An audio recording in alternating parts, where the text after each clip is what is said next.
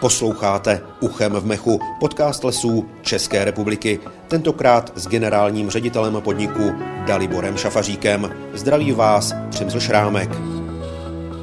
Dobrý den, pane řediteli. Ještě než si začneme povídat o plánech, které se státním podnikem máte, pojďme vás na úvod posluchačům trochu představit a vraťme se do dob, kdy jste se rozmýšlel, jakou školu budete studovat.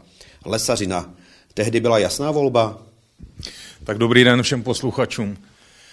Eh, rozhodnutí stát se lesníkem, možná překvapím trošku, eh, u mě padlo ve čtvrté třídě základní školy. Cože tak brzo? Měli jste to v rodině? Někdo v rodině se lesařině věnoval? Já jsem v pořadí už čtvrtý v generaci naší širší rodiny eh, lesníkem. Můj praděd byl lesním, lesního lichtenštejnského velkostatku, dnešní součást školního podniku Masarykův les Křtiny. Takže máme to v rodu a e, to rozhodnutí ve mně padlo mimo jiné i po tehdy na dovolené návštěvě zemědělského muzea e, v Ohradě, v Loveckém zámečku v Ohradě, u Hluboké nad Vltavou, kde po spatření expozice lesnictví a myslivosti ve mně jednoznačně zaklíčil semínko lesnictví a rozhodnutí se tady tomuto oboru budoucnu věnovat. Když vás tak poslouchám, tak eh, předpokládám správně, že už jste právě jako ten malý kluk, jako dítě eh, chodil rád do lesa, eh, třeba s rodiči, s dědou. Chodil jsem s rodiči, chodil jsem sám, chodil jsem se svým tatínkem, který v té době už působil jako vysokoškolský pedagog na tehdejší lesnické fakultě Vysoké školy zemědělské v Brně, jako docent pěstění lesů a který mě tady k tomuto povolání jednoznačně vedl. Lesy České republiky byly po studiích eh, vaším vůbec prvním zaměstnavatelem? Ne, nebyli. Já jsem ještě eh, za studií na lesnické fakultě začal pracovat jako eh, dělník v těžební činnosti a dělník na manipulačním skladu tehdy nově vzniklé společnosti Lesy města Brna v Kuřimi a po absolvování základní vojenské služby jsem tam nastoupil jako mistr manipulačního skladu a postupně jsem prošel celou řadou pozic. Pracoval jsem i jako mistr pilařského provozu. E, obchod se dřívím byla jednou z mých prvních vedoucích pozic. E, posléze jsem působil i v soukromém, soukromé firmě, v, opět v oboru, konkrétně ve školkařství. Eh, věnoval jsem se postupně, postupem času i ekonomice. Začínal jsem z praxí, co by asistent auditora, auditorské společnosti. No a tak, jak eh, bývá eh, známo, nebo je i zvykem, že ekonomika na vysoké škole je to nejprotivnější a každý říká, že se tomu rozhodně nikdy věnovat nebude, tak ten opak je pravdou. Takže potom nakonec eh, ekonomika a odvětová ekonomika bylo to, co v mé profesní specializaci zvítězilo. Teď jste tedy ve státních lesích eh, na postu eh, nejvyšším, nedávno jste se stal generálním ředitelem. Kdy a proč jste se vlastně rozhodl, řečeno sportovní terminologií, o toto místo zabojovat?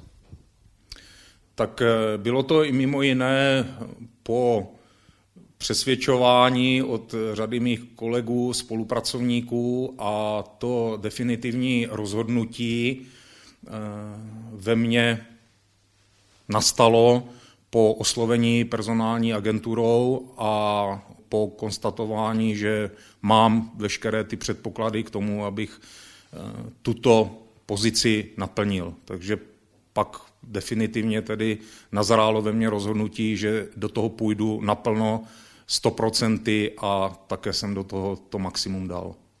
Vy jste přišel z pozice ekonomického ředitele a tak aktuální kondici státního podniku jistě dobře znáte, aktuální finanční kondici mám na mysli. Jaká tedy je?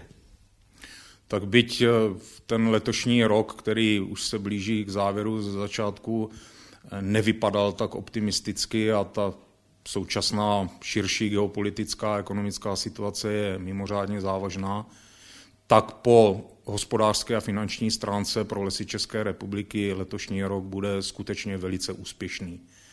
Výsledek hospodaření, který podnik dosáhne, včetně i stavu finančních prostředků, je za dlouhou dobu historicky nejlepší a dává velice dobré předpoklady a východiska pro to, aby se podnik nadále rozvíjel a plnil veškeré svoje činnosti a poslání, tak jak k tomu byl založen. Je něco, co byste chtěl oproti tomu dosavadnímu stavu nějak zásadně změnit? Tak formulaci zásadně asi bych takto úplně neudělal. Nicméně, co chci, řekněme, částečně i obnovit, ale nastavit nově podle vlastních představ a pravidel, je otevřený dialog se všemi zaměstnanci podniku, ovšem dialog založený na odbornosti a velmi odpovědném přístupu každého, kdo do něj bude chtít vstoupit. To je jeden z mých zásadních cílů a takto jsem vždycky i jednal a vystupoval a chci tady tuto linii držet dál. Chceme, aby se v našich lesích více aplikovaly nejnovější vědecké poznatky a k tomu má Dalibor Šafařík veškeré předpoklady. Eh, to prohlásil ministr zemědělství Zdeněk Nekula před vaším jmenováním. Eh, co si máme představit pod těmi nejnovějšími vědeckými poznatky? Tak jednak ty předpoklady eh, je to dáno tím, že prostředí vědecké a akademické velmi dobře znám. Je to už dnes 15 let, když jsem začal tady v tomto prostředí poprvé působit. Těmi nejnovějšími vědeckými poznatky jsou jednoznačně výstupy eh, zkoumání a sledování vývoje klimatické změny a změn ve fyziologických potřebách dřevin a rostlin. To, co jsme v minulosti jako lesníci byli zvyklí nazývat v uvozovkách plevelnými dřevinami, a tak to se k tomu i přistupovalo a mám třeba na mysli břízu konkrétně, tak dneska jsou dřeviny, které mají velmi zajímavý eh, hospodářský potenciál a současně působí eh, velmi zajímavě, opět bych řekl v uvozovkách zajímavě, jako dřeviny přípravné, dřeviny doplňující a mají svou nezastupitelnou roli při obnově porostu po kalamitách, což je jeden z nejvýznamnějších úkolů, který podnik čeká. To znamená se znalostí právě a detailní znalostí vývoje klimatické změny a e, těch fyziologických potřeb všech dřevin, které můžeme v e, porostech, v lesních porostech pěstovat, bych chtěl do podniku vnést tu aplikační část, takto rozvinout. Ve vaší koncepci, do které jsem měl možnost nahlédnout, tak také píšete o obnově větrolamů. Můžete posluchačům přiblížit, předpokládám, že většina jich asi ví, co jsou to větrolamy, ale vůbec někteří možná ne, tak přiblížit, co to vlastně větrolamy jsou a proč jsou důležité pro krajinu, proč uvažujete o jejich obnově?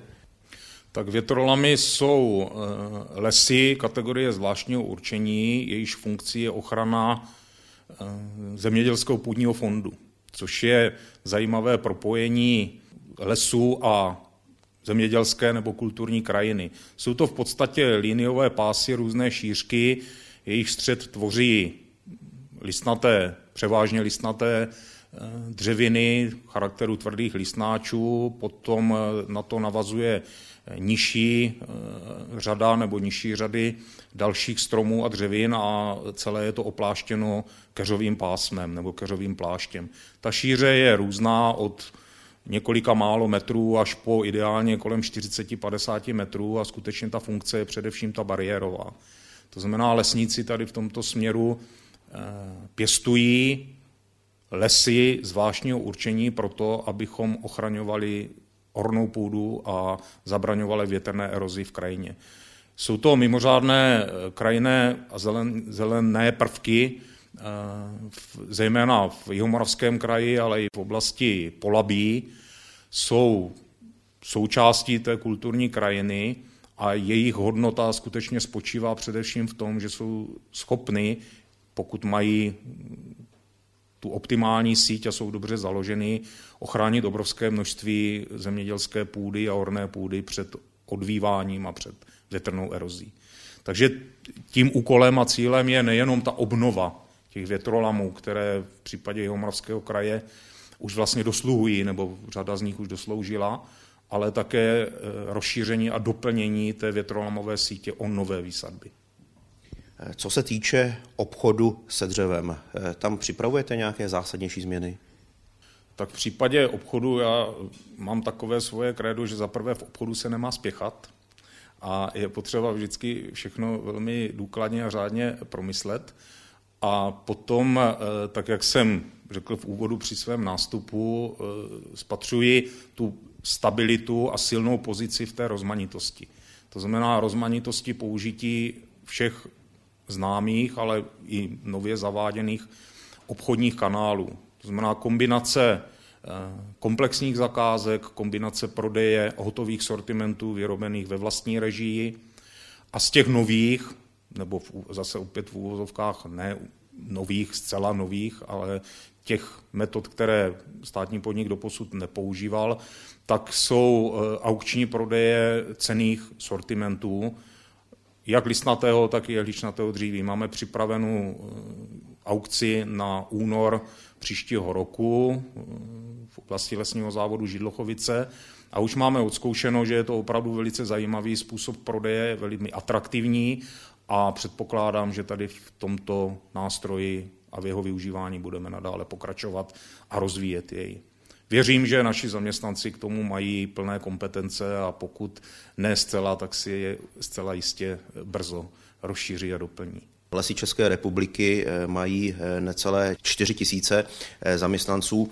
Toto číslo se pod vaším vedením nějak změní, ať už směrem nahoru nebo dolů? Tak v absolutních hodnotách bych v tuto chvíli nehovořil. Podstatné je, jaké pozice podnik bude potřebovat a vyžadovat a od toho se bude vyvíjet také počet zaměstnanců. Vždycky je důležité, a já jako ekonom to zdůrazňuji, efektivní využití všech zdrojů. Nerad používám pojem lidské zdroje, je to takové odosobnění. Nicméně eh, zaměstnanci, a není to žádné kliše, eh, jsou tím nejcennějším, co každá firma má a je potřeba se k ním takto chovat a přistupovat. To znamená, jestli bude počet vyšší nebo nižší, ukážou potřeby a okolnosti. Eh, v čase se ty činnosti, které podnik zajišťuje mění a rozvíjí se, doplňují se, některé ztrácí na významu, některé nové přicházejí, takže k tomu je potřeba přizpůsobit personální politiku.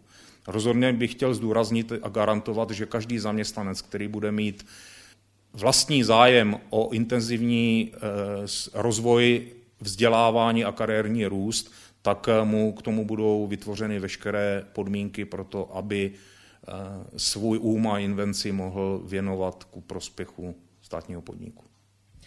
Lesy České republiky už od svého založení sídlí v Hradci Králové v budově, která už svým technickým stavem a energetickou náročností příliš neodpovídá eh, současným požadavkům. Jak aktuální jsou úvahy o výstavbě eh, sídla nového? Jak jste správně poznamenal, tak ten technický stav eh, současné administrativní budovy ředitelství je nevyhovující. V některých částech té budovy bych eh, ho označil i jako havarijní a tady s tímto stavem se rozhodně nemůžeme spokojit.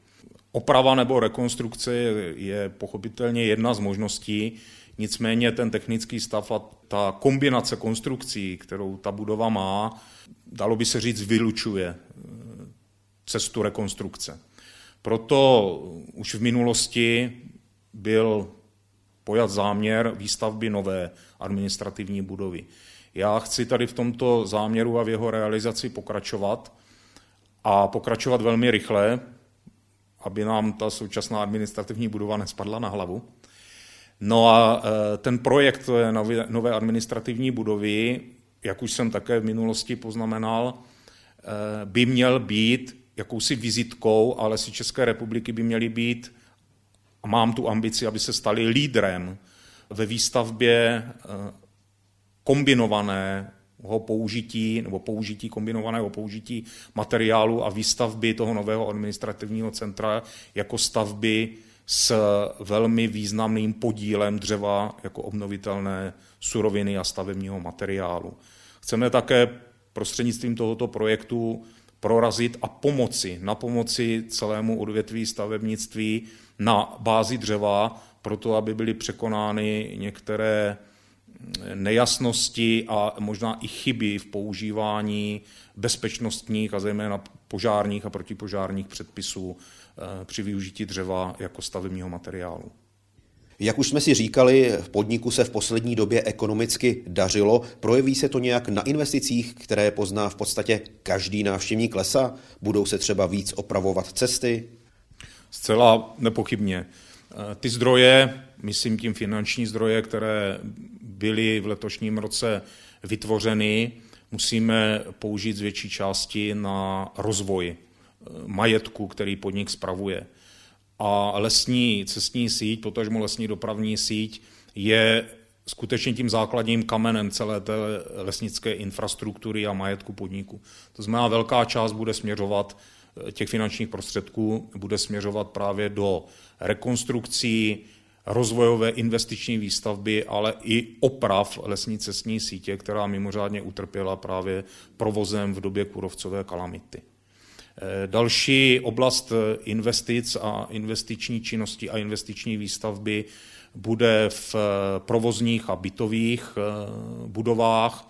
Nesmíme zapomínat na investice do strojního vybavení, protože pak, když chceme obchodovat dříví ve vlastní režii, musíme ho něčím vyrobit.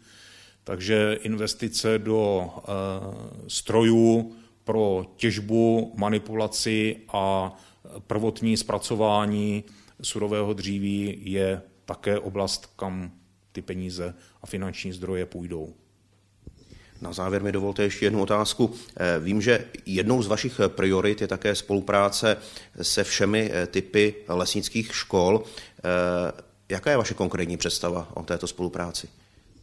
Tak v případě středního školství, a myslím tím tedy pochopitelně střední lesnické odborné školství, je eh, studenty a mladé lidi více zainteresovat do eh, znalosti a chodu lesnictví a lesního hospodářství a také přilákat nové eh, síly, nové mladé lidi a zbudit nich zájem o studium lesnictví a následně také, aby se tomuto oboru věnovali. To znamená, ta konkrétní představa je přes studentskou odbornou činnost a studentskou odbornou vědeckou činnost, eh, vypisováním eh, témat tady této činnosti, no a ty nejlepší práce potom odměnit. Eh, moje představa je zavést budoucnost cen generálního ředitele jako odměn tady za tyto nejlepší práce v rámci celé České republiky případě vysokých škol je to potom eh, vydefinování oblastí výzkumných směrů, kterými by se měla identifikovat eh, grantová služba Lesů České republiky a eh, v rámci těchto výzkumných činností více dbát na to, aby do těch výzkumných týmů byli začlenováni i studenti vysokých škol, posluchači vysokých škol v rámci řešení bakalářských, diplomových a dizertačních prací. Tolik tedy generální ředitel lesů České republiky, pan Dalibor Šafařík. Já vám děkuji za rozhovor a vám i posluchačům přeji hodně zdraví do roku 2023. Také všem přeji klidné prožití vánočních svátků, vše dobré a hlavně pevné zdraví pro rok 2023, ale i roky další.